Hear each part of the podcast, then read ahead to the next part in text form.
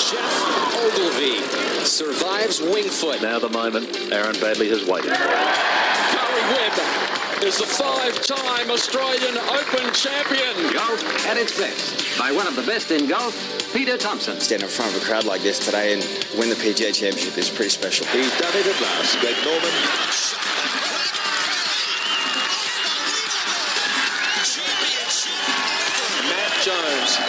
Gets his name on the Stonehaven Cup. Leishman to 11 under. Now we've got a new leader, kids. Here it is! Adam Scott. A life changer. Coming up next, you have unrestricted access to golf across Australia and the world. Thanks to Golf Australia, we're going inside the ropes. Subscribe now on iTunes or your favourite podcast app or head to golf.org.au. G'day, everybody. Welcome to the show. It is Inside the Ropes, episode 109.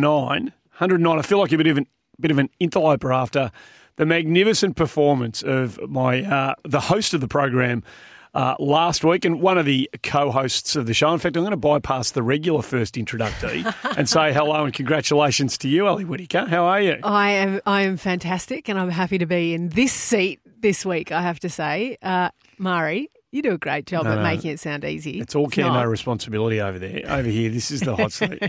if it goes, if it goes pear shaped, it's always the bloke sitting here, isn't it, Hazy? Hello to you. Hello, Murray. I'm I'm sort of I don't like to butter you up, but I agree with Ali. It's much easier sitting down the uh, down the boat. You don't have to be the, the stroke or I'll just throw the burley out in the water today, and you two, with our very special guest, can uh, fill in all the pieces. It is an absolute delight to have Stuart Appleby in the studio, home for a little while, part of Inside the Ropes. Lovely to see, you, and thanks for being part of it. Um, I think I got the easiest job. I just sit here and listen to you guys and occasionally chirp in. Uh, what are you doing back here for? A, you're back for a couple of months. What are you doing back here? Yeah, well, it's um, summer holidays in Australia for the for the kids, so they've got two plus months off. We've decided to bring them back here this time of year, which is nice. I typically obviously be chasing golf balls over there.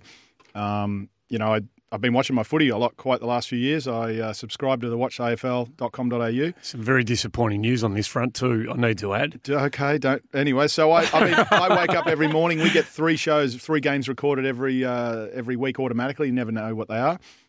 So when I'm bored, I go out on the road and flick through that, and then now I get to come home and actually watch a bit of three dimensional. Yeah. see it for real. So that's been fun, and then obviously catching up with family. Yeah, good. Uh, there's a lot to talk to you about about not only your life in golf, but what you're doing with the um, Junior Presidents Cup, which we'll do in the second set. But we'd love you just to be part of the cut and thrust of the opening segment. We'll work our way through the week that was, and uh, Phil will um, undoubtedly ask you some questions about some of the developments, particularly what happened over on the PGA Tour this week, which is a genuinely extraordinary story. Not necessarily one that's going to a name over here that's going to grab too many headlines. Nate Lashley, but boy, oh boy, there's some good Australian stories to talk about as well. But when you when you think about unlikely results on major in major competitions slash major tours around the world, a guy comes in the last player in the field, ranked 353rd in the world. Um, 14 or 15 years after, you know, unbelievable tragedy visited itself upon him as a college player. This is a this is a remarkable story. Yeah, mind blowing. Um, you know, it's not hard to just want to focus on where uh, we can use Nate as an example, but where someone's come from from something quite heartbreaking. Um, and maybe he did find solace in, in golf, but it would have been very tested there for a long time. Um, Well, I- you know all about this. I mean, this I was, you mine know, was very yeah. tested. I honestly remember having a real flavour and mental feel very much straight after, you know, in 1998, um, after my wife passed.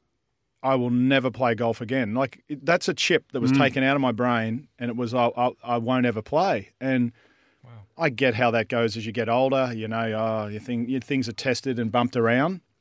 But that was I was into it, loved it, um, and then I just didn't want to participate in it. Now that was a fleeting, you know, you know. I thought, oh, hang on, I think I, I can use golf to help me. So it'd be, it'd be interesting to hear what Nate how he felt. But I mean, to have something like that, just a rocking event, uh, and how did he get through it? Who helped him get through it? And then to turn around and and the pinnacle of his professional life would be to, to have won. Obviously, that's Mm. great. We don't do it very often, so it's most of the time you hit and miss.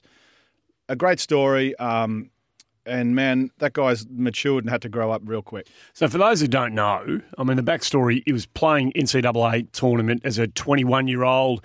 His parents and girlfriend at the time had come to see him play in the tournament. Uh, they'd gone on a light plane, a little Cessna, I think it was, to fly back to Nebraska after the tournament. It hit some weather. The plane goes down. He loses his mum and his dad and his girlfriend tragically at 21 years of age and derails him, obviously, for quite some time. I mean, it's just to come back from this. Uh, it's a, uh, you know, there's some, um, you know, we're, we're, celebrating, you know, kind of Ash Barty at the moment in a different sport and, and her capacity to um, come back from um, some testing time in her early days as a tennis player. I mean, not much compares to what Nate Lashley's been through. No, that pales. Um, Stuart's obviously been through mm. it. Um, when when did you feel? I was amazed to hear what you just said. When did you feel like you how long did it take you to get back on top of it? Um, well, I think within a few weeks I was playing the PGA um, out at Sahalee, I think it was. Um, I was still in shock. I was, you know, my I going to sleep every night was, you know, I've never had trouble sleeping, but that was really hard. I mean, it was, you know, crying myself to sleep every night was pretty much normal for a long time. Um, you know, longing for the past, totally no idea about the future. What I did know is I knew how to peg a ball up and hit it.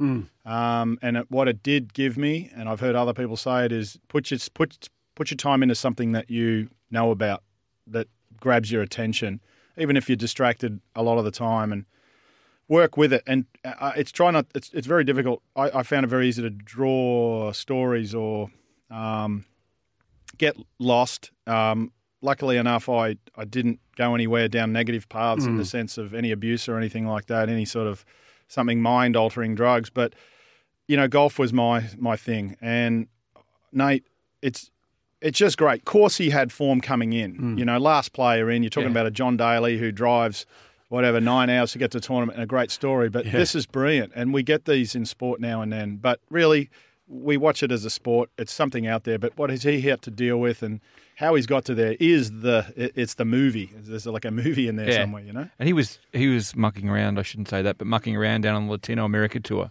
as recently as 2015 is when he first started back down there.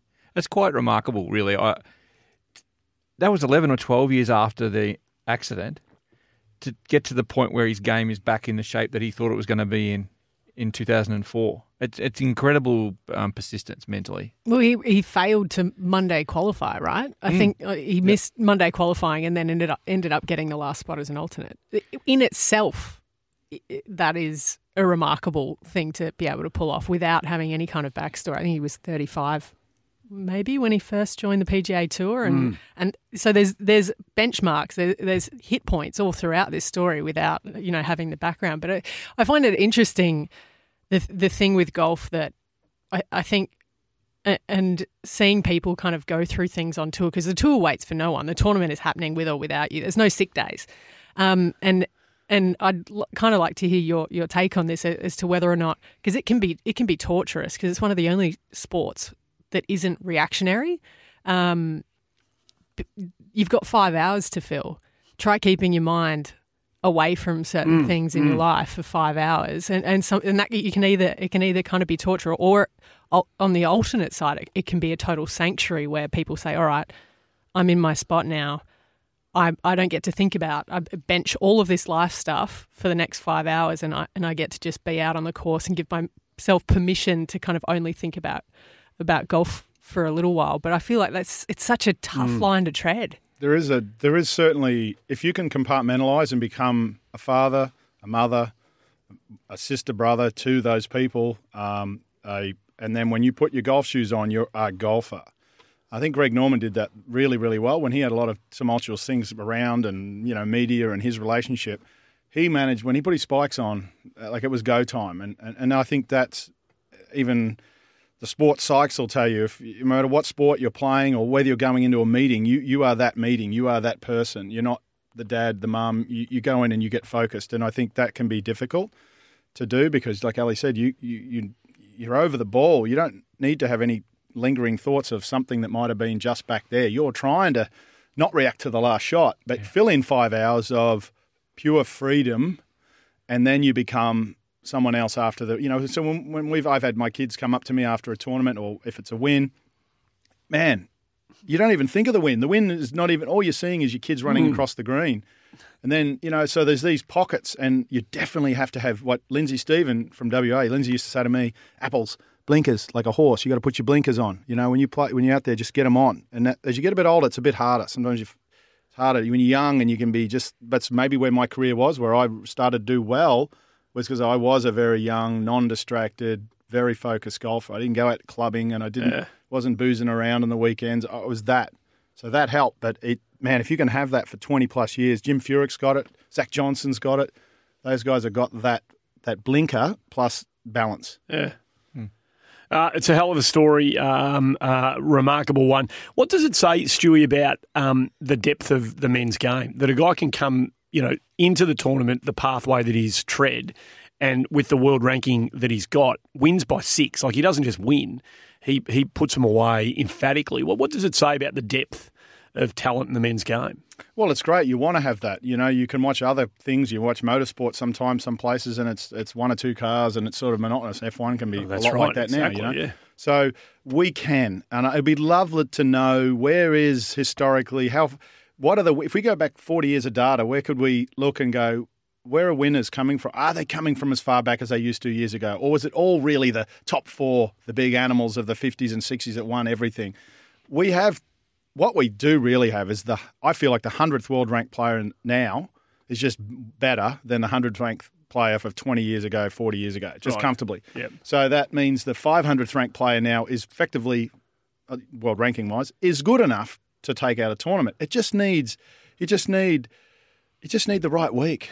You know, we all live for that right week and, and to build up to that. And Nate must have had something going on or had this just like, okay, well, I'm in, nothing to lose. I got in. I, sh- I shouldn't have even been here. Mm. Great. I'm playing well. Things clicked, and he never got in his own way the whole week. Now his secret will be of just being Nate again week after week and not going through all the BS that can drag around and more media and more stories and all that. Just play golf. Well, you kind of wonder whether this is such a life altering moment for him, and it gives him a job for two years, so he's got that security that comes with it. But you kind of wonder whether he needs to, do, like, do you know what I mean? Like, does he need to? He'll want to do, he'll want to achieve other things, and he'll want to win more tournaments, and he wants to play every week. But in the big picture, in the grand scheme of things, in life. in life, you know, like this could be his moment. This could be his week. And this is the week that says, you know, well, we took something from you. Here, we're going to give you a little bit back. Go and enjoy. So we don't need to hear, like, the game of golf doesn't need to hear from Nate Lashley again. I'm sure Nate Lashley hopes it does, but do you know what I mean? Like, Yeah, the win itself is the validation. Exactly. Yeah. Yeah. The, the world will keep turning and things will keep going, and there aren't any sick days, you know, like you say.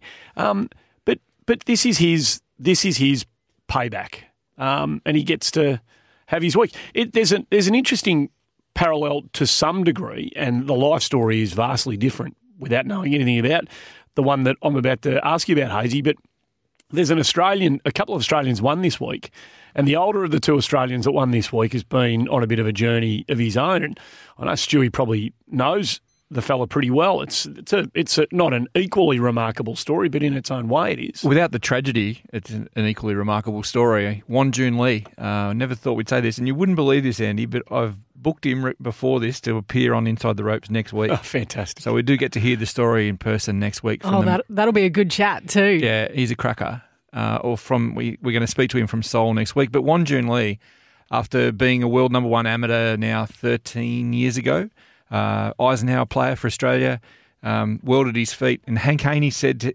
to uh, people who'd listen at the time that he had the game to take on Tiger Woods, and that was 2006. Jeez. So he, he turned pro late that year, nearly wins the Australian Open behind Craig Parry uh, that following year, 2007. Everyone thinks, wow, this guy is going everywhere. And 2019, here it is, first win. And it's not the back blocks, it's a big tournament in Korea, but it is Korea. It's not, uh, you know, I was trying to say to my colleague Justin Falconer, it's a major in Korea. And he goes, that means absolutely bugger all. The Vic Open's a major in Australia, but it's not a major. So, uh, yeah, anyway, great win for Won Joon Lee. It must be so hard, Stu, to keep pegging the ball up when the wins just haven't come for so long. Well, a great, you know, you can imagine the, the accolades. You just mentioned a couple of them. There's probably another hundred articles written about potential of a player, um, and you know, but then when he stands over the ball practicing late in the day, early in the morning, whatever it is, it's just him, the ball, the shot, working on things, coach, all that. It's all gone. No one cares. Everyone's got their nine to five job, right? So the hours and hours and hours of, of his practice and maybe in a way the quietness that had calmed down from all the all the hype it was maybe where he was most comfortable and very few players can deal with that. Certainly, the Japanese players, the top Japanese players, get it twenty four seven. I mean, it, you, you, guys have seen it. It's it's it's, uh, it's like aggressive. It's aggressive. You Yeah. know, you've got five or six cameras following you around, mad. and you know, ridiculous endorsement contracts that don't exist even on the highest PGA Tour level, just about. So, so once he's out there just doing his thing, and, and the, the quietness came back, the skill came was there, and and the beauty was it was like the bamboo that sits in the ground for 15 years and doesn't do anything, and then all of a sudden sprouts. Now maybe he's off and it grows an inch a day, you know. So maybe he's he's something's there for him. It'd be great. You're obviously going to talk to him soon. It'd be worth patching in for that and and hearing his story because once you're out of the limelight, you're just some other dude on the range hitting balls. You know? He's been over in, I think he's been over in Vegas actually, because I've got a couple of pro friends, and every now and then they pop up and they're like, "Oh yeah, I bumped into Won Joon Lee." I'm like, "Oh, what's he doing?" You know, he's been. I think he's been predominantly playing in Japan the last couple of years. At least last year, I know he was. But, um, we, yeah, he he was an incredible talent. I was in amateur golf the same time as Won Joon. So, what do you remember of him? Uh, I remember he won a lot. Yeah. Um, he he had quite a quite a tumultuous, I think, relationship with the game. In that when it was good, it was good, and when it was bad, the world was going to fall apart. Okay. And and I feel like the team that he had around him at that point in time kind of went with him a little bit on that. Um, maybe you know, kind of saw the negatives when there were negatives, and and you know, and this is purely just speculation, but I I feel as though maybe you know, it, it's always it's easy to be good when things are good, but that's not how you have a career in golf. And I mean, Stuart knows that better than better than anyone. It's mm. you know, it's when you dig your heels in and in your weeks where things aren't feeling right that often you you know you you grow the most. just shows like we, we expect all the world number one amateurs, and you know at the moment I think Dave Micheluzzi's risen to number three in the world, a new career high, and we just ex- expect that translates to you know something special in the pro ranks, and the reality is not always true. And he's got up to a career high number two hundred and thirty one with that win on Sunday. If you just said to him 12, 13 years ago, you you'll battle away and you'll get to two thirty one in twenty nineteen, it'll be your best. He everyone would have laughed. Well, you'd also, if I was him, if you asked me that and that was my story, I I'd go, oh God, do I want to really? Do I want to be? do it. Look, it's not that we do it to get pats on the back and all that sort of stuff. No doubt. Like we just do it. There's that inner little moments we have on the golf course, and every amateur has it where you just hit a shot. Well, we're linking, linking them up to to a tournament to win, and to be the last one to drive out of my sort of analogy and saying is. I'm the last one to leave the site. If you're the last person to leave the site, that's a good thing. Yes. You know, your media's finished. There's not a player in the locker room. It's quiet. It's peaceful. I like that. That's like it's, a, nice, it's yeah. a moment. And so would he say, yeah, yeah, I'll do it? Because it'd make you think, hang on, you're going to go walkabout for 12, 13 years plus. Would You you, know- would you have done that? Oh, I, I think I, I, um, I, I think I probably would have because I love the sport. Like I, I don't world rankings. If you ask me what my ranking is, I would never ever have known it in my career. Is that right? Never Yeah, have known. okay. I would have Yeah. known if I was in a US Open. I would have known it was or whatever majors. I would have known I was in the top fifty. Yeah. Would have had a rough idea, but I never ever looked up to say how far did I move. Yeah, yeah, yeah. I know I got in the top ten once. That's all I know. Like that, I don't know even how long I was there for. So Uh. it never interested me world ranking. I, am I'm sure I'm now. I'm probably out uh, anywhere from seven fifty to thousand plus, and like whatever. Like it's So- just a, just a number. So you talked about before you don't win much. Like you don't No. you don't win much, right? But you have to have little wins. Oh, mega! You have to have mini wins. You know, um, I think I've played 700 tour events. I think over 700 tour events, and and oh, as a percentage, uh, well, t- Tiger's got the most amazing win rate, but you know he's got he's got careers, good careers that at one golf course. in multiple places, like good careers. You know, good careers at the Bridgestone with old Buick. I mean, Pebble, like yeah. that's pretty That's hard to believe. point, yeah. like, I mean, that's just phenomenal. So your win ratio, we all want the wins and all that, you know, because it's the echelon, it's what all that sort of stuff. But you know, you have to have. Ali knows you will know that you have to have wins Mm. even in a little round of golf with your buddies, little moments where you made that ten dollar putt or whatever Mm. it is. Or for us, um, man, that's starting to feel good. Under pressure, you, you're going, you know, and I, I do this wrong, and I, I, and this is what I need to do, you know. And you have these tiny little wins and stack them up, and that's the thing that I always enjoyed was I was never a super consistent player. I was never able to just bang out top tens after top tens. I had runs of tournaments, and you know, I redlined that engine, and maybe I got a win out of it, or maybe. You know, I, I got up and had a top 10, or maybe sometimes it was a top 20. Maybe sometimes I played awful and finished 10th. I'm like, how? What a weird game. um, but yeah, you're looking for those tiny little wins. And the struggle for me, really, for a few years now, is is not getting that cycle. I've never got quite been able to get back into the, man, I'm close. I'm really close because I, I, I can't. I can almost taste it, and and then I then I sort of fall down. It's like slipping. I'm Yeah, climbing yeah. the ladder. I'm down, and then look, that's part of the the struggle. And I'm no spring chicken anymore, so. I've got to work with all that and work with the body and work with those climbs. But it's, you know, for him, that's fantastic. He's climbed. Now, what does he do with that? Does he just go, you know what? I'm not that young superstar anymore. I'm going to just do my thing. Mm. And you could see him come out and go gangbusters now. He he gets a start in that. Um, uh, what's it? CJ Uh, Oh, yeah. Cran- Bridges? uh, yeah, yeah, that's one. Yeah, Yeah, I can't, four letters at least. Yeah. the tournament in Korea on the US Yes. PGA Tour later in the year. He gets a start. And the only thing I could pick up from the Broken Korean English website, Andy, that had news of his win was that he was desperate to get back to the US at some point. Okay. So he wants to take that opportunity at the Bridges uh, and go nuts with it. So he's still got it in his in his head to get How to, old is he now? Uh, I'll double check, but I think he's 30, 33. He's Uh, about he's about my age. Yeah, early thirties. 21. So I've been 21 for 12 years. isn't that a yeah? So I think that's awesome. You don't know other sport could you do that? We talked about before we went on air about you know footballers. If you're lucky to you know a few percent play 200 games in their career, um, you know it'd be interesting to know how many guys have exempt status on the top tours. You know, Oh, they got, they're gone by 33. You know, I, that's- I yeah. effectively haven't had mine. Um, I'm a I'm a past champion, which is a status, but it only gets me into the opposite field events. You know, I'm not getting invites because you know it's hard to write invites on career that's you know back. So you know, it, it is a, a tough thing. Um, but golf, get we if you've got the talent, and he's definitely got it, you you can poke your head around for. Tw- Bernard Langer's a joke. He's been at the highest level. He probably plays better golf now at f- mid fifties than he did at mid forties. So he's thirty years at the elite level. Peter Senior was our Aussie version of that. Yeah, Phenomenal. Yeah, yeah. So you talk about um, little wins. Uh, uh, in the career scope of Min Woo Lee, that was a massive moment. I reckon this is a kid that, um, Won Joon Lee. but Min Woo Lee, I'm talking about now. Oh, so that was a massive moment. Sorry. yeah, I'm yeah, yeah. No, I've confused. moved, I've moved on. Yep. I've moved on.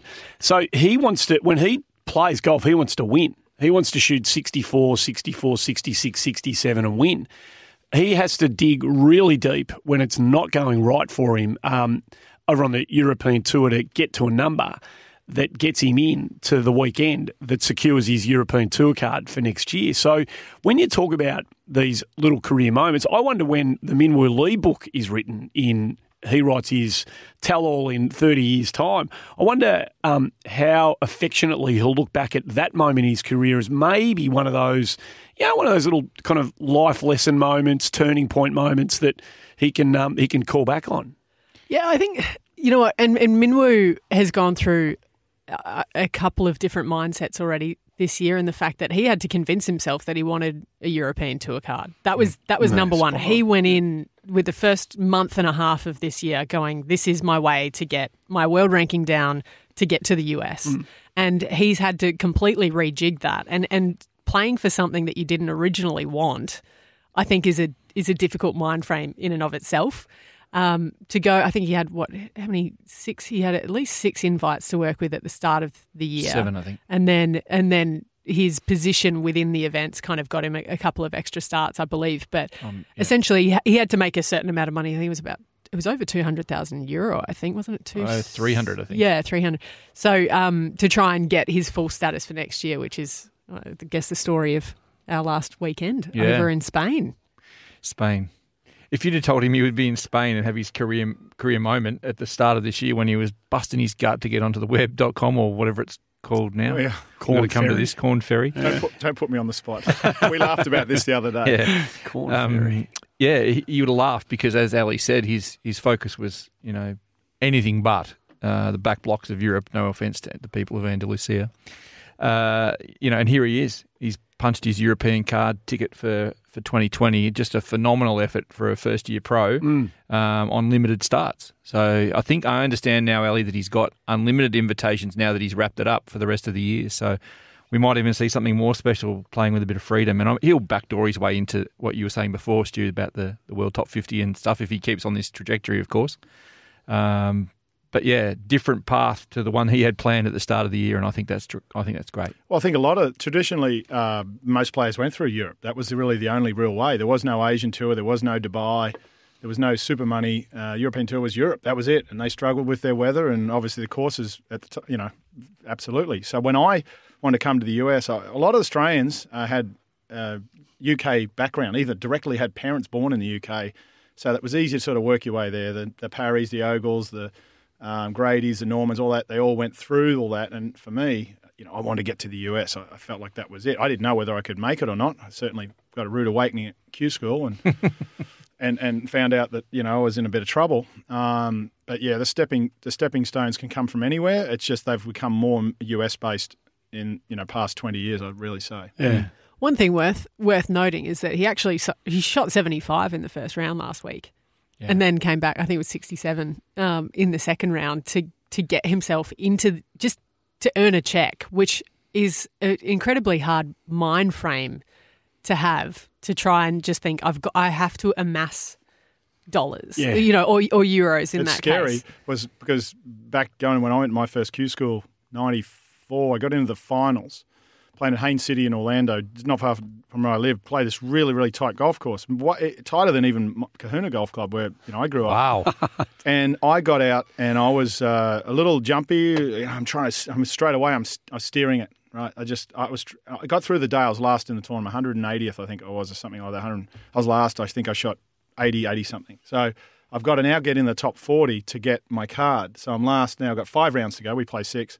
Anyways, long story short, I shot some good rounds coming in all the way and got up to about f- somewhere in- close, real close. I needed like one under or even to get my card, and I didn't you know, so I missed, but it turned out to be the best thing ever because the, what was called the Nike Tour back then, that I got a spot on the Nike Tour, and I wasn't ready for the big boys. You mm. know, the, the kids today are just so much mm.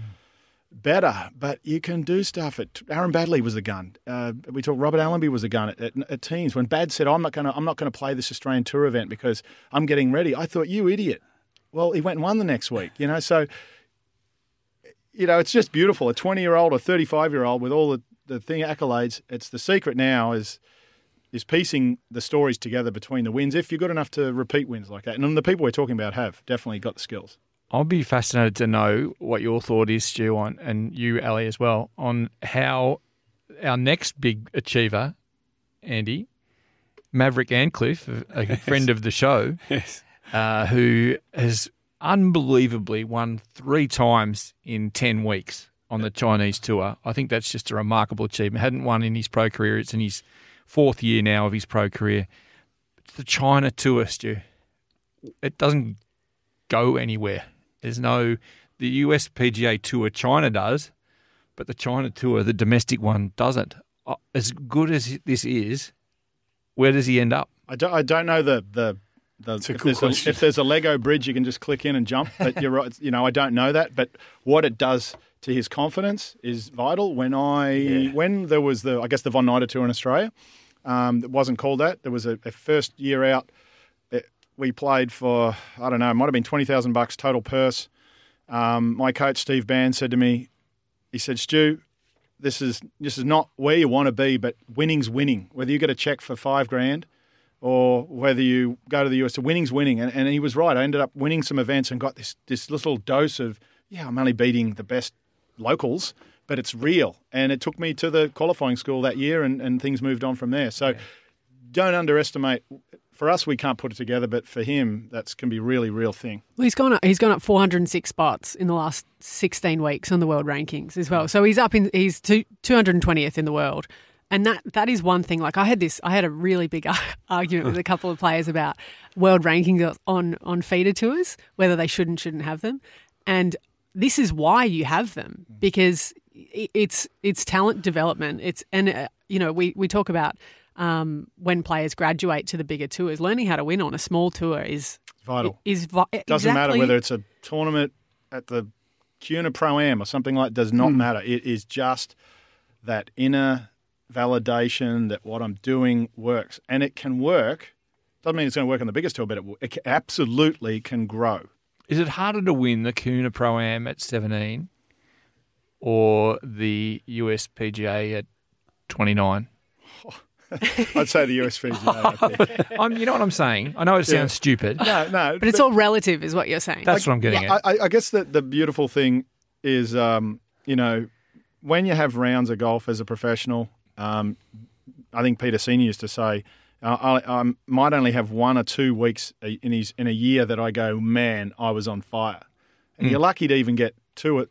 You know, I don't even really remember four rounds where I went, oh my god, I had it on a string. Mm. Maybe two, three. There's always a round where I'm recovering or something. It's sort of way I operated. But when you get it right, and you just have the right mind, you don't shoot 10 under par and get lucky. You know, might have a break, but you just, you're thinking right, you're Yeah. swinging right, you're acting right, you're relaxed.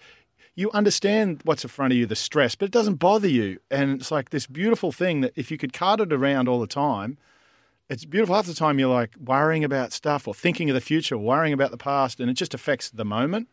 But when you get it right, it's just beautiful. And those players that have won, Tiger used to say, "Win with his C game." I mean, that used to make me feel awful. Like, I'm, like oh, you know, he, he'd got a bit of ribbon for that. But you know, knowing he was only on six cylinders of the of the V8 and still winning was is tough. But you know, we're all trying to redline it to get to the win. You know, Yeah, maybe that was a stupid question. Oh, Well, I'm just looking back here. I'll let It you wa- know if it is, but it wasn't. Was the uh, Honda? Was that your big breakout Honda win? was, um, yeah, Honda was my first win. I had uh, Renee was, you know, was was looping for me um, then, and, and our relationship was twenty four seven. Like you know, if you're caddying and you're having dinner and breakfast and everything, it's hard work. Yeah, it's a, a lot of time together. And she's pretty pretty strong person. She goes, look, I've had enough. This is you got to go find a caddy. And I was like, oh god, do I have, to, I have to deal with somebody else? I don't know if I can deal with that. And she was a great player and, and knew, knew all about the game. So that was a bit of a tough one. And I actually bumped into this guy, um, Joey Damiano, who had caddied for Timmy Herron for Lumpy a little bit. And so I, so I sort of knew him and said, mate, um, I can give you two weeks of work if you want. I mean, I need one this week, and next the next week was Bay Hill. So we end up winning that week. Um, and then we had come second the next week. So it was the greatest little start for him ever. And we had a relation, great relationship for quite a few years. Mm. Um, but yeah, it's. Um, you get that when you put 50 grand in Yeah. someone's pocket. yeah, well, it's funny. how that, yeah, yes, but um, yeah. So Honda was my first, and that saying I, I, I talked about driving. You know, being the last one to leave the clubhouse. I remember driving home. I had this old Jeep at the time, and I was driving home on the turnpike heading south, just and in the car, just you know at night, and just driving home, going like, holy shit, yeah, yeah, yeah. over What's and over. Yeah, yeah, yeah. Like, yeah. I, I, I, I did this. It's awesome. You know, it was almost like I had to tell myself, it's okay, Stewie, you, it's real. It's real. That's great. And but then I milked that cow. I had that saying, I milk the cow, milk that cow dry. Being a dairy farmer, you milk that cow. But I milked it dry the next week. It was a second and and uh, you know, when you're playing well, oh, you're just dying to milk that cow. You just get it to last for more than one week. Well, there's a million things uh, left uh, on the vine here that we need to get our way through. Um, you know, LPGA Tour, the result over in Europe, uh, outside of you know what Min Woo did. There's a heap of other stuff. We want to dive deeper into where you're at at the moment and you know, elements of the career and what you've got going with the Junior Presidents Cup. So we'll do that on the other side of the break, and whatever we've got left to tidy up with, we'll do that at the end of the show. Cassie Porter's going to join us for a quick chat as well before we're done. Stewie App will be our very special guest in the studio. You're listening to Inside the Ropes. Hi, I'm Minjee Lee, and I'm proud to be an ambassador for MyGolf, Australian Golf's national junior program. One of my favourite things about coming back to Australia is seeing all the kids getting into golf. MyGolf is every Aussie kid's first step on their golfing pathway. It's all about fun and friendship, learning golf and life skills in a safe and healthy environment. So, if your child is between 5 and 12 years old, be sure to find a program near you at mygolf.org.au. Welcome back to the show. Inside the ropes, Cassie Porter not too far away from joining us, one of the bright young stars of the Australian game. We've got one of the uh, superstars of the Australian game in the studio. Joy to have Stuart Appleby as our special guest and co-host of the show today. Um, where's your Where's your game at? How much golf are you playing? What does your 48 years of age now? What does what does the Um, rest of your golf life look like? Yeah, actually, golf wise, bugger all right now. I haven't really played since uh, early this year. Um, just sort of uh, been trying to get my body to behave via golf. I think streetwise and moving around, it's it's fine. But you know, certainly golf's been a challenge. Uh, not a lot of fun when you know if you're a race car and you're running around, you're on the starting grid and you've got a flat left rear. You can imagine how you're going to do. Um, so making the cuts even been difficult, and then even getting four days in. So it's been a test. So Where does it hurt? Where are you? um, it's not purely always in the spots that is where an issue might have been. It's sort of how it can flow through the body. Mm. Um, so for me right now, I'm, I'm really trying to, um, I guess, get the right muscles to do the right thing at the right time. Where I think I've always, I mean, I've looked after myself. I've had a lot of great, smart people around me to pick their brains on golf and fitness, and I was one of the first VIS guys. So we got it all. We had a lot of people and skills, and we. And it's funny how the training part's almost come back around to that. But um, really trying to get everything to sync where I can go out and practice, warm up, get to the tee, and go. I'm ready to go. Deal with the normal parts of a golf tournament and Mm. stresses and bogeys and balls in the water and deal with that. But it's actually just getting the body to work up. So that that's been a been a challenge. And really came from my coach Steve Bann after a real tough week early in the year. Um, I was over in Puerto Rico and, and just having a nightmare on the range. Taking spent an hour and I couldn't really even get to the tee properly, and then it was just a slap fest. And he said, "Look, Apples, take six months off. You've got you've sort of a, a quick story is once you're 48 and 49 on the secondary tour, you can if you're the highest career earner that enters that tournament, a web event, well, not a web anymore. Sorry, excuse me. You get to play. You get to take a spot. You get four of those guys. So if I'm not playing, someone else might get in, like Chris Smith or Mm. Frank Lickliter or something like that. Um, and so I haven't. I've got a year and a half of that left. So I just turned 48 not long ago, so I can get to do a year and a half out there. Certainly nothing the visual golf like the Champions Tour because these guys are just a joke how far they hit it. Mm. Like I sit out there with my jaw on the ground every other hole. Um, so I get whatever I want out there. So as preparation, they're very generous that they get to do that. So my thinking now will be to get myself to the point where I can do the practice, do the warm up, go play, handful of weeks in a row, come home, and do that for 12 to 18 months, and then go out in the champions and hopefully go gangbusters for 10 years. Hard over there. You see what Steve Stricker did this week? They're they're not shooting bum scores, are they? Like they're actually still playing okay. Some of these blokes. Well, yeah. I've actually asked um, uh, Fuzzy Zalazol caddy Casey, and I said, "What's it like out there?" You know, and he said, "Look, it's so much more relaxed, competitive, but the whole atmosphere. You got to know people are very different. You know, um, they just sort of know where they are in their lives. Yeah, Their kids have gone to university, college, or got jobs, or married. The grand, you know, grandparents. Like there's just a different maturity um, than the sort of craziness of the PGA Tour. Um, and I'm sort of obviously closer age wise to the to those guys. And what's funny, on my coach said to me, we uh, a few things I said I'd never do, and one was I'd never wear a white belt. Good, hallelujah. But I did. Oh, but I did. why? Why? Because I don't know. What are you I had I used to doing? have these. I've got. I've There's got. no excuse I've here. got. 20 pairs of pleated woolen pants in my thing, right? And that's what I used to wear. Like, and I had to put one on to go to a fancy dinner not long ago. And I put it on. It was like putting on a horse blanket. I was like, oh my God, I used to sweat in these. I've never been to a dry cleaner. And I wear, Tra- I wear Travis Mathews stuff. So I haven't been to a dry cleaner forever. You know, everything's nylon and plastic now, you know, so it's easy. but, uh, you know, times have changed so much. And, um, you know, I said all the second thing I'd say I never was going to do, I said, I won't ever play the Champions Tour. I said that. And I don't know why, whether it's just naive or I thought I'd never get that old. I don't know. But that, that's changed though in the last couple of years. I feel like the perception of the Champions Tour in the last either in like three to seven years has just gone up a notch. You know, I, I wonder why that is in terms of the caliber of players, and and it's almost as though they're generating their own stars again. When you think about Bernard Langer that you, you mentioned earlier. Um, it, it's kind of that second lease on life now as well. That you, you your career can span forty years if you want it. Well, I, we could have another show just on really the transition, or I guess you could say the 40 somethings. Who's going to play the Champions Tour? Mm. Are all the so just throw Phil in the bin and Tiger in the bin? Probably no, no, definitely no, right? Mm. So there's the two biggest in the last my career, 20, 25 years. So Jordan Spieth, the Rickie Fowlers, those guys, Brooks Koepka, all those, those are they going to play? Are they going to even get to 50? Their body's going to get to 50. Should the age come down? I've made proposals the age should come down, but over a 10 to 20 year period should it come down? Because we do we don't want a bridge gap. We don't want all those players I just mentioned sitting on the sidelines. Even if Bernard Langer doesn't need it, mate, he's made 24 million US in his years on the Champions Tour and made 13 million on the regular tour, right? So he's he's making 100 grand per week on average US, right? Whereas Tiger's averaged, uh, I think, 300, right? But this is on a tour with oh, none of the money, obviously a domination. So what if you've got the best players who go, man, I really want to play, forget the money, I'm.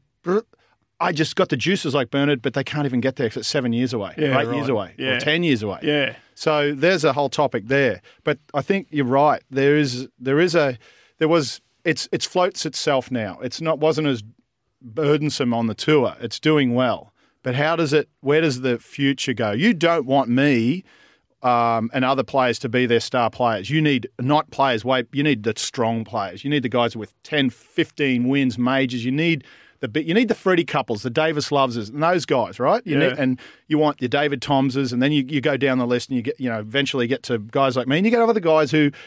It's not a great tour for many people to get onto. If you're a really good 50 year old player, uh, there's not a lot of room for you out there. They don't really make it welcoming. It's not an open tour, it's a bit of a men's club.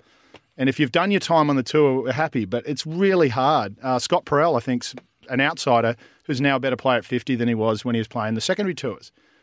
But it's not designed for them. It's not the you go to Q school. point. It's really, really hard. Dave McKenzie told us something. Very Oh, Dave will. Dave Mack would be very versatile on it. Peter Senior will tell you. You know, if you've got one or two wins, you're Peter Lonards. You don't get much oxygen out there. Mm. Luckily enough, I will have my time. I don't know how the rules will change, but it's, it's an interesting conundrum. Where is the champions in 20 years? I think the secret for them will be um, lowering the age. Well, if you're a sponsored package, you want to sponsor, you want to now get 45 year olds out there Mm. that are only two or three years out of relevance. You don't have to really build up their media credentials anymore. You go, dude, I saw you Mm. two years ago. But what people are doing now is saying, oh, you are who? Yeah. And that's, I think, but it's doing well now. I just think that's a silver, the secret bullet in the gun in the future. That's a really good point, I reckon. Yeah, it is. This is unscripted question for you, but I was just thinking about what you're saying about your back and things. What, what if I ask you right now about the Australian Masters that you won at Victoria, Mm-hmm. 2010? Was that one of the greatest achievements physically you put in? Because you were knackered that week with your Oh, back. mate, I was, I was. Uh, it's a. I laugh at it now, but I remember sitting on the range in the midweek, hitting it so bad, and I and you could go, yeah, bad. I'm talking like I couldn't win a club championship at any of the clubs in Melbourne. No way. Like couldn't even finish in top five. Any of the guys, six handicap and under. I was in it so bad, my coach didn't even talk to me. It wasn't like, well, let's walk, on, let's work on this. You know, like I'm supposed to be a pro, you know, the guy with the name on his bag. And I was starting the club a meter, oh, no, maybe a meter, half a meter behind the ball. And he was go, why are you doing that? I go, because I can't take it back. It would get stuck in the ground. And and the ball would go sideways. And I honestly thought I need to come up with an excuse to pull out of the tournament. I can't just say I'm not playing very good because I look like an idiot. Mm. But that's how somewhat terrified and like who's hitting the ball. So I go in and saw Tina Mayo from the Coburg Osteo up up. I see saw her yesterday, and she goes, "How you going?" I go, "Oh God, I'm hitting it awful." She goes, "How's your body?" I go, "Oh yeah, it feels all right. I don't know, whatever." So I strip down to undies. She stands behind me and goes, "Geez, what's going on?" I go, "I don't know." So all of a sudden she starts poking, prodding, and this, that, and the other, and then and and this is again expectations. I'd lowered my expectations of like, you know what, the week's a mess. Forget about it. It's done. And Steve said, "Look, we're just going to work on which you only did once. Just just clear your hips through the ball. Just get try and really get the feel like you're clear." And he's always been great at those little tiny little things. I, I go away, off I go, and off I go, and end up. I think I was playing with Geoff Ogilvy on Sunday, and I was playing really well. Made a, uh, had this just feeling. I remember making a thirty foot putt, and I'm like I'm going to make this, which is really rare, and I make it. And then I made a mistake, and then I get down the last, and I'm on the range and basically ready for a playoff, and I win. And I'm like, I drove out again, last guy Yeah, out, yeah, yeah. going. Holy shit, how did I pull that off? I was about to be home sitting there having a quiet beer watching this on TV only four or five days ago. So I want to ask you, and this is unscripted as well, but I remember following you um, for the first two rounds, I should ask you the question actually. Have you ever been, is there a tournament that springs to mind where you've been on the wrong side of the draw, where you played super golf, but because the weather got you, because you're on the wrong side of the draw, is there, is there one that jumps out at you? Um, I hope you're going we, Well, there's always, we always feel like we get screwed. And over a career, you always, I guess in theory, it should be 50 50 on good draw, bad Mhm. draw.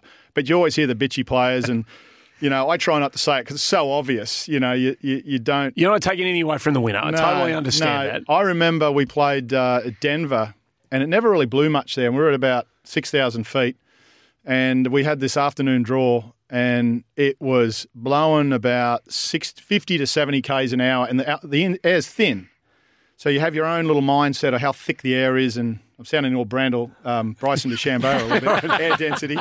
But um, anyway, so it was good. So you had altitude, 10%. You had, if it was in the rough, was a flyer or not a flyer. You had uphill or downhill, and then you had the wind at 70 k's an hour. So it was a full mind screw on what you had to hit. And I hit shots. I hit one shot over a green. Thought I hit it on the green. We didn't see the bounce. We walk up, couldn't find it. We found it 40 yards over the back of the green. So there was only 10 guys, I think, made the cut from that side of the draw out of 60 something guys. So there are those sob stories, and occasionally you, you get on the good side. But uh, there are always interesting motions in locker rooms and lunchrooms after the, The day. year that Scotty won the oh, sorry Al, the year the, the, the year that Scotty won the Australian Open at New South Wales, I followed you. We were doing the coverage on ten. I think it must have been on Channel Ten, and I followed you the first two days. Um, and the, you got the weather was volatile. There was a delayed start. It was, awful. horrific. It was New South Wales. yeah. Do you remember? Do you remember? And you played. You like shot 67, 68 or something in the fir- in horrible conditions. Do you remember? Do you remember I that? don't remember the scores. I remember. it's funny because uh, you know anyone hits a bad putt pretty much knows it's a bad putt. You don't even have to be a you know if you're ten handicap and you hit it and you go, I know that's wrong. Well, I remember hitting multiple putts and the wind was awful. Going, oh, I've pushed it. And it would blow into Blow the in hole hole, or something like that. It was weird. It was like Caddyshack. Yeah, yeah, You know, and I pull it and I'm like, oh, I've pulled it way too much. And the wind, you know, and I played I don't know. I, I just I played good, but I didn't realise I was pulling out from the field a long way in those conditions. And I obviously I didn't get the job done on Sunday. Scotty, Scotty chased me down, and weather breaks made the whole made the weekend feel a lot different. Um, I played with Steve Marino. I think we call him Sheep in Australia, in, in the states, and no one understands why Sheepy. right. But um, he he uh, he was shaking his head, and I was shaking my head. It was like I was a passenger to some BS golf that I didn't really Okay, hard to righto, replicate. yeah. It was a It was- lot of luck. I've had a great time at Kapalua where it's windy, but this was like holy cow stuff. It was amazing. Yeah, yeah. Is there a? We're in the sort of middle of the um, kind of major season, part of the season, and the Open's not too far away. Is there a major that you find yourself revisiting in your own head? One of your Oh. own performances more than any other? Not so much me. Um, British Open's always the one I had a love with. Um, you know, obviously not likely to win one as the regular tour, but maybe a, a Champions Tour that would be huge. I, I've, I went to St Andrews for the the Dunhill Links late seventeen, and I honestly said I could live in St Andrews, a beautiful town. Um, I could play if I never played golf again. Like if I could just play that course every day with a bucket of balls and go out and just play it in, I'd be happy as Larry. Um, British means a lot to me because I just remember as a kid waking up at four or five in the morning before going to school and, and watching the watching it, and it just it connects with me. None of the other majors do. You know, I had a chance. I guess I had a chance to win a British. Oh, of course you did. Um, I had a chance to win the Masters. Um, I look back and I go, well, you know, they were they. You know, British was probably the one closest. You know, I need one more putt. yeah. And I played like champ on Sunday and made all the putts where I hadn't made anything all week. And you could go, well, just one more would have been the British Open champion. But part of me feels like "Ah, that's not a fair fight. You know, who would have I been or become? What I could have had the shittiest career after that. Been in, like would have you know, you know. So at the Masters was tough. Tiger playing with Tiger on Sunday. Playing with Tiger is always tough. There's so much energy, you know, and that's the thing that I wish that I had more of a I don't know Patrick Reed block out more. Like that's tough. And and I got off to a, a nervous start, uh, but I even noticed he was tough. It was hard for him, and and he plays awful there and has a top ten. A top ten for me there would have been, well, part of that year, but would have been one of my great performances because Augusta's such a clicky golf course. But do you still rate? I mean, you, because you led going into that round, and you, and you did finish, you know, tied seven, I think that year. Um, do you still rate that as you know a, a career high, or there's a bit of Um, it kind of? career high, man, career high. You, know, if you're not, if you don't win, I guess you. I don't know if you would say it's a career high, but I sort of like the way I played Sunday. I remember thinking first hole, like I got off to a nervous start, But I remember thinking all day, I'm in it. I can do this. Just you know, I worked on my own ideas and concepts within the round. But I saw the, probably the worst thing that I you feel as a player is when you feel like there's something there. You can you're getting there. You're close. This is during the final mm, round, mm.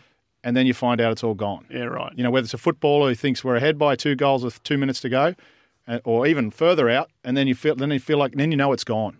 That's the that's a sucky feeling when you're just like, oh, I'm now out of it. Now I'm just What's left? like someone. What's left? Uh, that's a and there's a point in the round where you do feel that. You know, you feel like, well, I can't birdie five of the last four holes. Um, It's gone. How do I finish strong? Finish strong. Shut up. I don't want to finish strong. I should have not been in this position. Yeah, But uh, that's golf. I want to ask you, Stu, more about what's coming up in your life here um, in December, taking on a, a fantastic role, I reckon. And, and you've done so much with junior golf around Victoria and Australia uh, as it is, but you're taking on a whole new role as the, the boss of the international team for the Junior President's Cup at Royal Melbourne. You must be chuffed about that. Well, yeah, boss. I'll be the I don't know the grandfather, father figure, some guy in a suit, looking official, playing with kids. Uh, could be my kids easily. so it's going to be a huge role. I mean, playing at Royal, that was sort of got my appeal when I was approached by the tour. Um, that was our scene of our only real true victory. Um, yeah, I've uh, I just love the Sandbelt area, and I love to see the, the up and coming talent um, that I think is just really class acts in the sense of golf. You know, there's the personal side, and every, you know you, can have issues with kids and so on, but just the skill level of the young talent today, the top 20, 30, 50 amateurs in the world is just mind blowing to where it was when when I was a kid. There seems to be. We mentioned Bads before. We mentioned uh, and Robert uh, and Sergio's. I feel like there's just one of those at every corner now. It feels like whether they become the champions and dominate, we don't really haven't you know see, but. Proud to see young kids. I will be thrown in the deep end, not knowing any of them. I don't pick the teams, but I will be there, and it'll be a great fun. And then the next, the big boys turn up the next week, and I'm doing a little bit of work with that as well. So that's going to be uh, good fun. So, uh, so if if going into the into the week blind, what kind of player do you want to have on your team around Royal Melbourne? If you could build, you know, the, the perfect um, either junior or, or senior Presidents Cup player, what would their game look like in terms of you know driving, iron play? Where would you focus all of your energy? Well, we, if I sort of jump the topic slightly, and we won the when we won the President's Cup, we won it through knowledge of the golf course in conditions that the Americans had not seen. So it was hot northerlies, you know, 35 plus. They had never seen that, whereas half of our team had had a flavor, had it. So we knew they had the skills and the mindset. Put that chip in, I guess. So none of the kids will have that. Maybe you know, maybe Karl might, but you know, have some ideas on on what. I don't know if we'll see that that time of year. See that sort of weather. Yeah, you never know, yet. though, do you? You Never know, know. yeah, Um, but you would, uh, I would like to see uh, a real mental discipline. Um, they're there, they're there for a very short time, so it's not going to be. I, I won't get to see true personalities yet, but Royal Melbourne will come up and poke you in in the tickly spot and go, "Hey, hey, you remember? don't hit, don't hit it in this bunker. You're dead." You know. So it'll be really, really interesting to see. The young players are so aggressive. When I came to the the, the secondary tour as a as a young man, I was doing Aussie golf. Hit it to the middle, draw it into the flag, cut it into the flag, and take your putt. Americans like bam, bam, bam, just like knocking lights out. You can't do that royal. So I'll either get to see some American immaturity or American style golf, mm. and they'll embarrass themselves in spots, or I'll get to see the real thinkers who go, I know what to do. I'm going to show discipline, not just my American upbringing, and just target golf from an eight iron. So, so it's a very real opportunity, uh, possibility that you could be saying on, you know, well, early in the week to your players, all right, par threes, we're hitting to the middle and putting to the pins every single day. Well, if, even with a wedge in hand. I, I feel like if, if, it's it firm, dries out, if it yeah, dries exactly. out, if it's soft and the ball's not bouncing more than let's say a wedge is going one a meter, two meters, or even spinning back, hey, play American golf. But if we get the stuff where a wedge is going five meters or more, we need, you know, I need to advise them. You know, this is how you're going to have to approach. Otherwise, you're going to have. Otherwise, you're going to be mentally disciplined. I know it's match play, so go out, win your match, play, go hard, be aggressive, but you, you're going to get beat up certain holes. But it, it will be weather, and that's what Melbourne rules. Melbourne and the American courses just don't, basically don't have. They don't have the conditions, the package. I think Mike Clayton was he on a show a few weeks ago with the PGA talking about the setup and stuff. Oh, yeah, Yeah. it was. Yeah, and it was yeah. very, I think I happened to bump into that somehow, and I thought that was very true. That you know, you, you can't you can't make a low score unless you fake something, and it Mm. just doesn't feel right. Uh, uh, just for those who don't know, Sunday and the Monday. So the the President's Cup proper, the senior version starts on the Thursday, on the Monday and the Sunday previous. That's when the Junior President's Cup is. Karl Vilips, uh, the Florida-based West Australian, is number one in the international rankings at the moment, comfortably actually. Uh, looks like a sure bet to be, represent the international team for the second time in the second edition of this cup. Um, the other Australians in contention, top twelve go through. Stu, I think. Yeah, you also get one Aussie, no matter what. Well, that'll be Karl. Has to be no, it has to be one Aussie, even if the, all of them suck. There has to be one Aussie in the team. So that'll be Karl at least. Uh, so- at least Karl, yes. Okay, I'm yeah. just saying if the twentieth ranked guy was an Aussie, Yeah, he would you would have in. to go in. Okay. Yeah, right, yeah. Uh, and at the moment, Josh Greer, um, who, who you, I reckon you'd love Josh Greer. I, I'm not sure how much you know of him yet. No, yet. I know his name absolutely. Yeah, and Hayden Hopewell, both from Western Australia, um, both rising young players, outstanding uh, potential for both. Um, Josh Greer's Scottish born. Um, he's just got that sort of ability to score, which I think is critical of the course as, as hard as we think it'll be. So Yeah, that'd be good. I look, and the young. What are the age? It's eighteen, high school, and or eight, high- nineteen and under, is it? uh, high school and 18 and under. 18 and under. So, I mean, this is when I just started to come to golf. So these guys are just a, no- a notch or two above. Like, it really, it's going to be an interesting.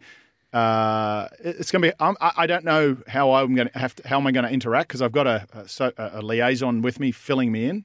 Um, but it's just going to be fun to watch, and and like Alex was saying, just like how will they mentally tack around. And then they get to hang out with the big boys the next week. There's a few days there, which is which is pretty awesome. cool. It'd be unbelievable. Like- well, well, I don't. I don't even know the kind of international demographics of the team, Hazy. But Hmm. I imagine there's going to be some language issues that you're going to have to have interpreters that you're going to be working through. Um, Good and- question because you know how many we mentioned off off air before. How many of those guys will be purely are they full Korean or are they actually go to high school? Sure. Yeah. in the states, Yeah. ready for a collegiate scholarship. You know, so I, that'll be one I can answer through my liaison contact.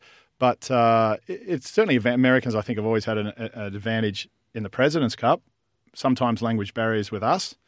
Uh, we had a, I guess, a course advantage when we won here in '98. Given the success that you were part of, 98, the win and the tie in 2003, Three, South Africa. Does it mean because you were part of that team that because all the others have struggled? I mean, there's been various margins. Some have got closer than others, but they've been able to tie or win. How um, how proudly do you you know hold your place um, in those two Presidents Cup teams? Well, I've had a pretty sucky record in President's Cup. Um, Right, okay. I had a good amateur record, and I thought I could copy paste that, but I really found it very difficult. Um, and it was more the mental side, how I managed to deal with it. But '98 was a tough year because personally, that was that was where I had a real knock yeah. around the Yeah. six months or earlier. So that for me was um, a great team bonding, connecting, hometown. I'm home in Australia. I sort of felt like I don't know. It was a it was a, a great uh, a great personal and professional pat on the back at the end of that year, and then 03 was crazy in South Africa. It was just um, mind blowing how dark it was while I'm watching the two greatest Oh, yeah. players putt in the dark, and I mean. Like we, if you see the flashing of photography, it was like someone turned on the MCG right in front of you. Uh, we had the greatest party that night at Ernie's place. It was mind blowing. But um, but w- I, I really enjoyed even losing. I th- I always remember we were the best. We had the greatest time after losing that you could imagine any losing President's Cup, Ryder Cup. Maybe Ryder Cup guys would be better. But I really enjoyed that camaraderie, that team thing. I never hadn't been in anything for teams since I played footy as a kid up home. And I loved it. I really loved it. I got to really dive into people and who I knew- who they were. Nick Price has been an idol of mine forever, and Yep. we had a great relationship. I remember we came up to the pro shop hole on, at at, uh, um, at Royal, um, and he said to me, he says, Stewie, he goes, get me inside 15 feet. And I've got a seven iron in my hand. And I remember thinking, holy crap, that's a good shot. like we're coming down to the stretch playing with two of the best players. And so I get it in there and I'm just breathe. I'm like, oh my God. And he makes it. So I'm like, oh, that's awesome. How cool is that? So we get up the old first. And uh, now we have to alternate. So I said to him on the second shot, I didn't want to be a smartass and say 15 feet because I thought that's a bit smart. You know, Nick would have taken it, but I just, oh, Nick, just get me inside 30, you know? So I make that putt. He makes hits me like 25. We may end up winning the match, but just a guy like Nick Price Yeah. has just been a champion That's awesome. forever, That's great. and someone to look up to. Um, and maybe these kids will have their day on the real big boys team, and Mm. maybe we will turn it around one day. Uh, lots to look forward to. Uh, we better get a break out of the way. Cassie Porter's got to join us next. We've got to wrap up all the other bits and pieces that have taken place around the world this week. We'll do that on the other side of this. Stuart Apple will be our special guest inside the ropes. The Golf Australia website is now the place to go to look up your handicap and so much more.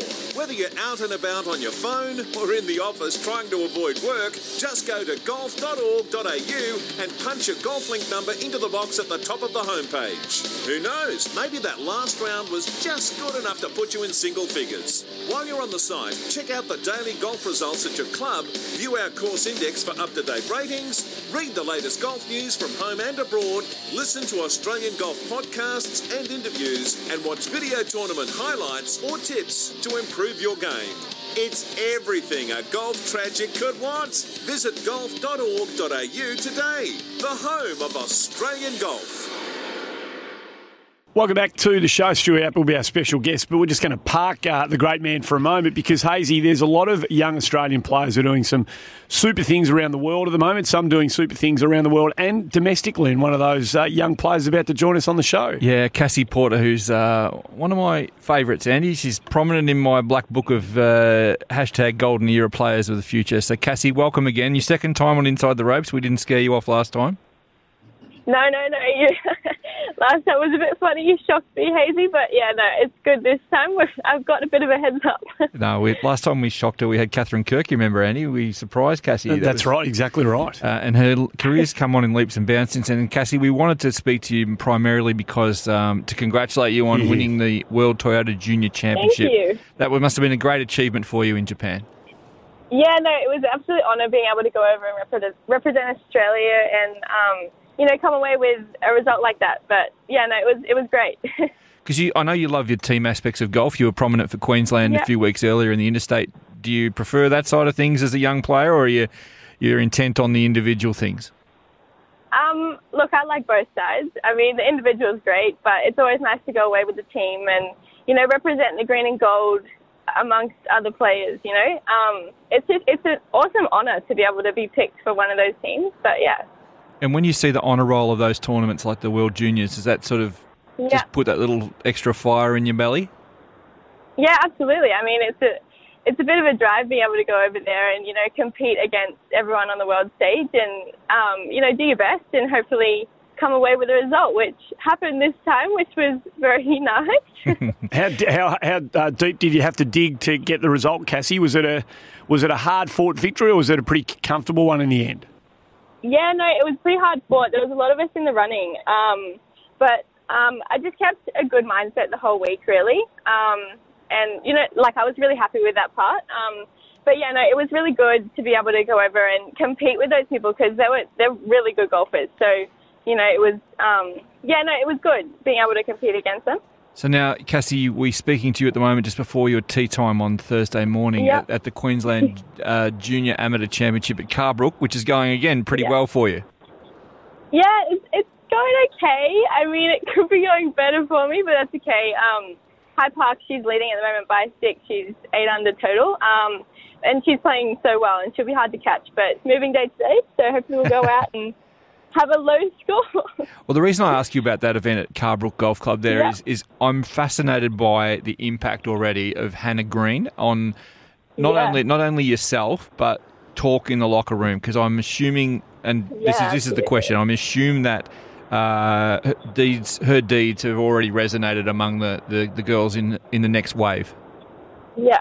Oh, absolutely. Um, in the round yesterday, it was so funny. The officials came round, and every single one of them asked us about Hannah, and it was always the same answer. Like, it's amazing to have one of our own be up there, you know, and win a major. It's just so inspiring for all of the young juniors, and you know, it's it's someone to look up to, which is great. So w- w- after this, Cassie, what does the next um, sort of six to twelve months look like for you? Have you, have you got a, a kind of a plan mapped out? Um, sort of. Um, next 12 to 18 months, I'm just looking to finish school. Um, but yeah, like I'll just play some bigger tournaments, hopefully get some invites and see how it goes. But yeah, no, I'm looking forward to it. It should be a jam-packed 18 months, but it's what we love. And is the balance difficult? I think we might have asked you this last time, but it kind of Yeah. you've stepped it up to a kind of another level now. Does the balance Yeah, yeah. The, the the the more um, you kind of pronounce your your golf becomes, does that challenge you more um, off the golf course? Yeah, it does in a sense. I mean, year 11 at the moment is pretty hectic, um, but it's just having that motivation to get both done as such. I mean, you just go out and play golf and keep your mind on golf, and when that's done, you get your schoolwork done. So, I mean, it's, it takes a lot of motivation to get the schoolwork done in amongst golf tournaments, but, you know, you just got to get it done because, you know, it's good to have that. We better let it, we better let her go, Yeah, Andy. she has got a big do. appointment Exactly, to yeah. shoot a 66 at Carbrook today. exactly. Cassie, really, we really appreciate you joining us as always, and No, uh, thank you. yeah, hopefully, it becomes a bit of a, a tradition in years to come. Yeah, of course. Thank you so much for having me. Good on you, mate. Thanks again. Cassie Porter, there's a Thank name. you, To, there's, bye. there's a name to put down in the hashtag Golden Era uh, notebook. Andy, I was so impressed with Cassie. Um, not only last year when we first had her on, but I got to watch her. Um, I'd watched her a little, but I watched her a lot at Hobart in the Interstate Series um, a couple of months back, and yeah, that she's she's got a couple of stars in my little black book of hashtag Golden Era. So uh, got high hopes, not because she's you know necessarily the the best ball striker or best putter or anything like that, which she may well be, but she's got it up in in the head. She's Yeah. she's a cracker. So I got high hopes for her and High Park, who she's chasing today as we record on on uh, Thursday. She's a beauty too from Queensland as well. So I think what she said there about Hannah Green inspiring the girls is. Uh, Really critical, and we'll hopefully get to see that a bit more. A with Hannah, B with Minjee, maybe with Suo in coming years. I think we could potentially be on the brink of something good. Now, just a quick word on Hannah. You spoke about her, sorry, to her last, and Ritchie Smith last week about the monumental week that she had. But now that she's been back here for a week and we've seen her conduct herself as a major champion in Australia, what have been your um, thoughts on the way Hannah Green's carried herself the week after? Well, to begin with, she she always carries herself well. That's why you know I- I talked about it last week. That's why she had so many people waiting for her on the green um, for that for that winning putt and that winning moment. And it's also why she said it felt like a home game because she's she's naturally such a cruisy character. We we talked so much about her three wins in 2017, and it was literally like we were mentioning her every single week on the show, which I which I love. It's true. Um, last year, tricky year for her in terms of her rookie year, and and it can't be said enough how tough a rookie year is because you end up playing, and, and we've spoken about it over the years. You end up playing probably at least 18 more, more holes of golf each week than the players that know the golf course. At least nine, depends how you manage it. But she she was getting there on Mondays and she wasn't giving herself a day off. And I actually I caught up with her at the British Women's British last year and she was in a massive rut. And I uh, and her caddy at the time, Paul, he said, "Oh, you know, can you check in with Greenie because I think she's you know uh, just a little out of balance." And I went and had a chat with her, and and that's one thing that Aussies do that you don't, you never see. It's an incredible family. Even the friends that you know, Hannah and I are ten years apart age wise, but it is it's like a given that you just go and check in on them in the weeks that things aren't going right. Anyway, so I had a chat with her and she just said, "Yeah, my rookie year, it's, it's brutal. It's so hard, and and." It's so easy to see the talent from the outside that if she just keeps going and she keeps getting out of her way, that obviously there's going to be a win for her. Um, but yeah, so back back to your question, uh, I messaged her I think a day or two ago saying, "Have you actually made sure you put aside time to rest as well?" Because like th- she's coming home, they're weeks off, but she's been doing so much press everywhere. Like she's popping up everywhere, over, which is great. which is amazing, which is how it should be. Um, but she's only just starting to kind of really siphon off some time for herself now before she'll um, she'll head back over to the US. So. I'm impressed that she's winning major championships age 11 if you're 21. And this is uh, Nathan Green's sister, is that right? Someone was telling him about his Instagram or Twitter, whatever it was. He said, "Oh no, that's." Uh, I mean, he's been a bit. Greeny's always been funny, but he goes, "Everyone's like, congratulations on your sister, whatever," and he goes, "No, she's different. she doesn't choke." So that, co- that, that kind of cohort of Australians that Al's talking about, they look after one another. Does that ring true to you in your time um, on the playing golf over in America? Um, interesting. I was probably, um, I don't know. I, I don't think we talk about um, our failures as much as we probably should. Like when I was going through a, a, a period, or I had a particular tournament where I was really rocked, and I went and talked to. Uh, I was talking to Gio Valiente. Gio used to be a uh, well, he's sports psych, but now he actually works up in Wall Street with bankers and stuff. And he says they're like you guys. They can be scared of performance and like, do I make the wrong trade? And what if I do this? And my all these sort of things. So I, I, I sat down there. I talked about what I what I felt was what I felt, and he goes, if I lined up all my clients and you sat in the room and I played your video and recorded all your, you'd all be saying the same thing. Yeah, right. You know, I feel this, I feel that, I feel, uh, and I'm like, part of that felt very interesting because you don't, you don't, t- unless you've got a real close friend, you don't tend to spill your guts Mhm. with against your competitors. I think with team sport, I feel like there might be an opportunity more to say, "Geez, man, I'm so sorry I let you down Mhm. in the back half," and um, uh, whatever. I don't know. Mm.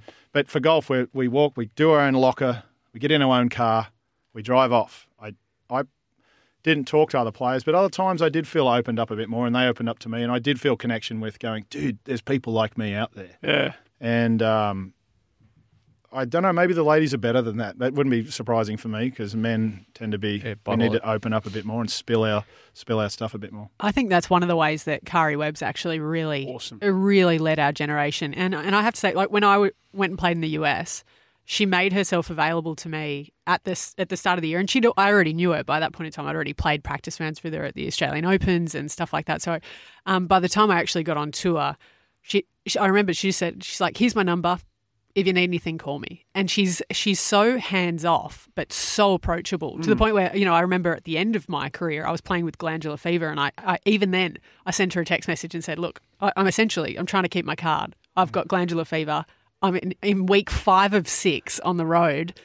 Any advice?" And she she wrote back to me and she sent me a referral to a woman that was um special a specialist in vertigo that I also had at the time. It was a really Big good time on. in my Yeah. career. Yeah, great. Um, but she but she sent me to this. You know, she took the time to talk to all of her people and give me advice even then. And that was just you know a off the cuff text text message that I hadn't even spoken to her about. She's an incredible role model. She's a champion. I, I haven't met seen Webby for years, but uh, she was great friends with my first wife Renee, and and, and we played together back in that, that time. And she was a world beater then, and went on to just you know run amok there for a while. But that's great. That is uh, it's something that that uh, that I would probably look back and being that I'm just off the tour a bit now, but and don't. But that's what I would looking. This is the great thing about being older. You get to I guess bump some ideas around and Mm. what would you do different that would maybe make a difference in the future. Having Nick Price, someone like that. Uh, Paul Azinger was one of the first guys ever came up to me, and I got on tour. And I'm, I'm out with the big boys. None of them I know personally. Maybe Mark O'Meara, Ian Baker Finch, but Paul came up to me and goes, "Congratulations, Stuart. Great to see you out here. Good luck." And I went, Yeah. "Wow." You know, that was. Yeah, yeah, yeah. I'll never forget that. Yeah, You know. yeah. Um, so yeah, I think that's huge of her, and it's probably as players we should do that more too. I think. Like, it's hard to imagine her having a bigger legacy than her actual golf, but she's trending that way. Well, it should be. I think it always should be because what is a legacy in golf? It's just something that Andy writes down in his books. Well, and that's it, and we move on, isn't it? You know, You know? no one. Yeah. uh, you know, you still have to put your pants and undies on, and you were talking about this morning on the show about you know athletes and you know certainly booing is the big thing we've heard about. And you go, do you pay your 20, 30, 50 bucks to go to footy, and have you got the right to boo somebody? Is that because you feel like it? like you know, so we, we have our. We, we're all we all make mistakes. I mean, I think about talented footballer is still just a guy or a girl or a netball. It's just that, and then as soon as they're paid to play the sport, it's like sometimes people think that they should now be different, Mm. but surely not. No, no, she's remarkable. Um, what else around the world this week? Uh, Sung Hyun Park gets the job done. She just continues to. Not sure how brighter this star can shine, but it's it, it's got some way to go. I think before it gets to its zenith. This one. She is. I will admit, she is an incredible character in golf that no one knows yet. We don't know enough about her, But we No, will. Agree. I, yeah. I promise you, because uh, you know, at the very least, I'll get her caddy David Jones on um, on the show at some point in time, and she, for someone of her supreme talent, she's and it's hard to say that she's the most talented player on the you know on the women's tour at the moment because you've got players like Ari Jutanugarn, Brooke. Brooke Henderson, Lexi Thompson, you know, the Korda sisters, um, all in the same sentence. But uh, the way that she looks at her golf with she looks at it with incredible humility. She's got uh, I think fifteen thousand person fan club back in Korea. Is that right? Uh, yeah, it's it is, and but to the point where if she pulls out of an event, she feels guilty because of all of the people that have booked their Mm. holidays to go watch her play. Like That's so, much she has she has such a responsibility, and she's so aware of it at, at such a young age. Um, but I just think if she could speak English, she would offer some incredible press conferences. I just think that you'd be amazed at the stuff that's inside her head. So I, I promise you, by the end of the year, Yeah. we'll, we'll get it out on the show.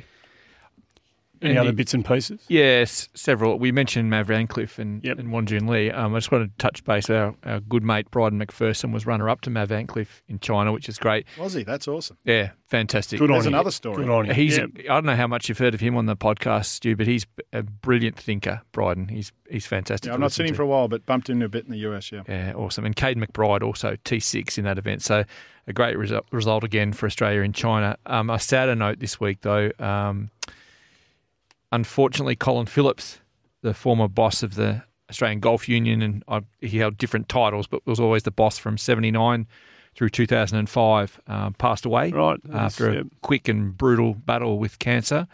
Um, yeah, so it, going back to writing his obituary the other day, it was pretty full on. Some of the things he's done, you, you know, some people associate him with an, you know an Australian Open calamity at Victoria, or whatever. But that's one. That was my fault, actually. Your fault. We can talk about it another time or not.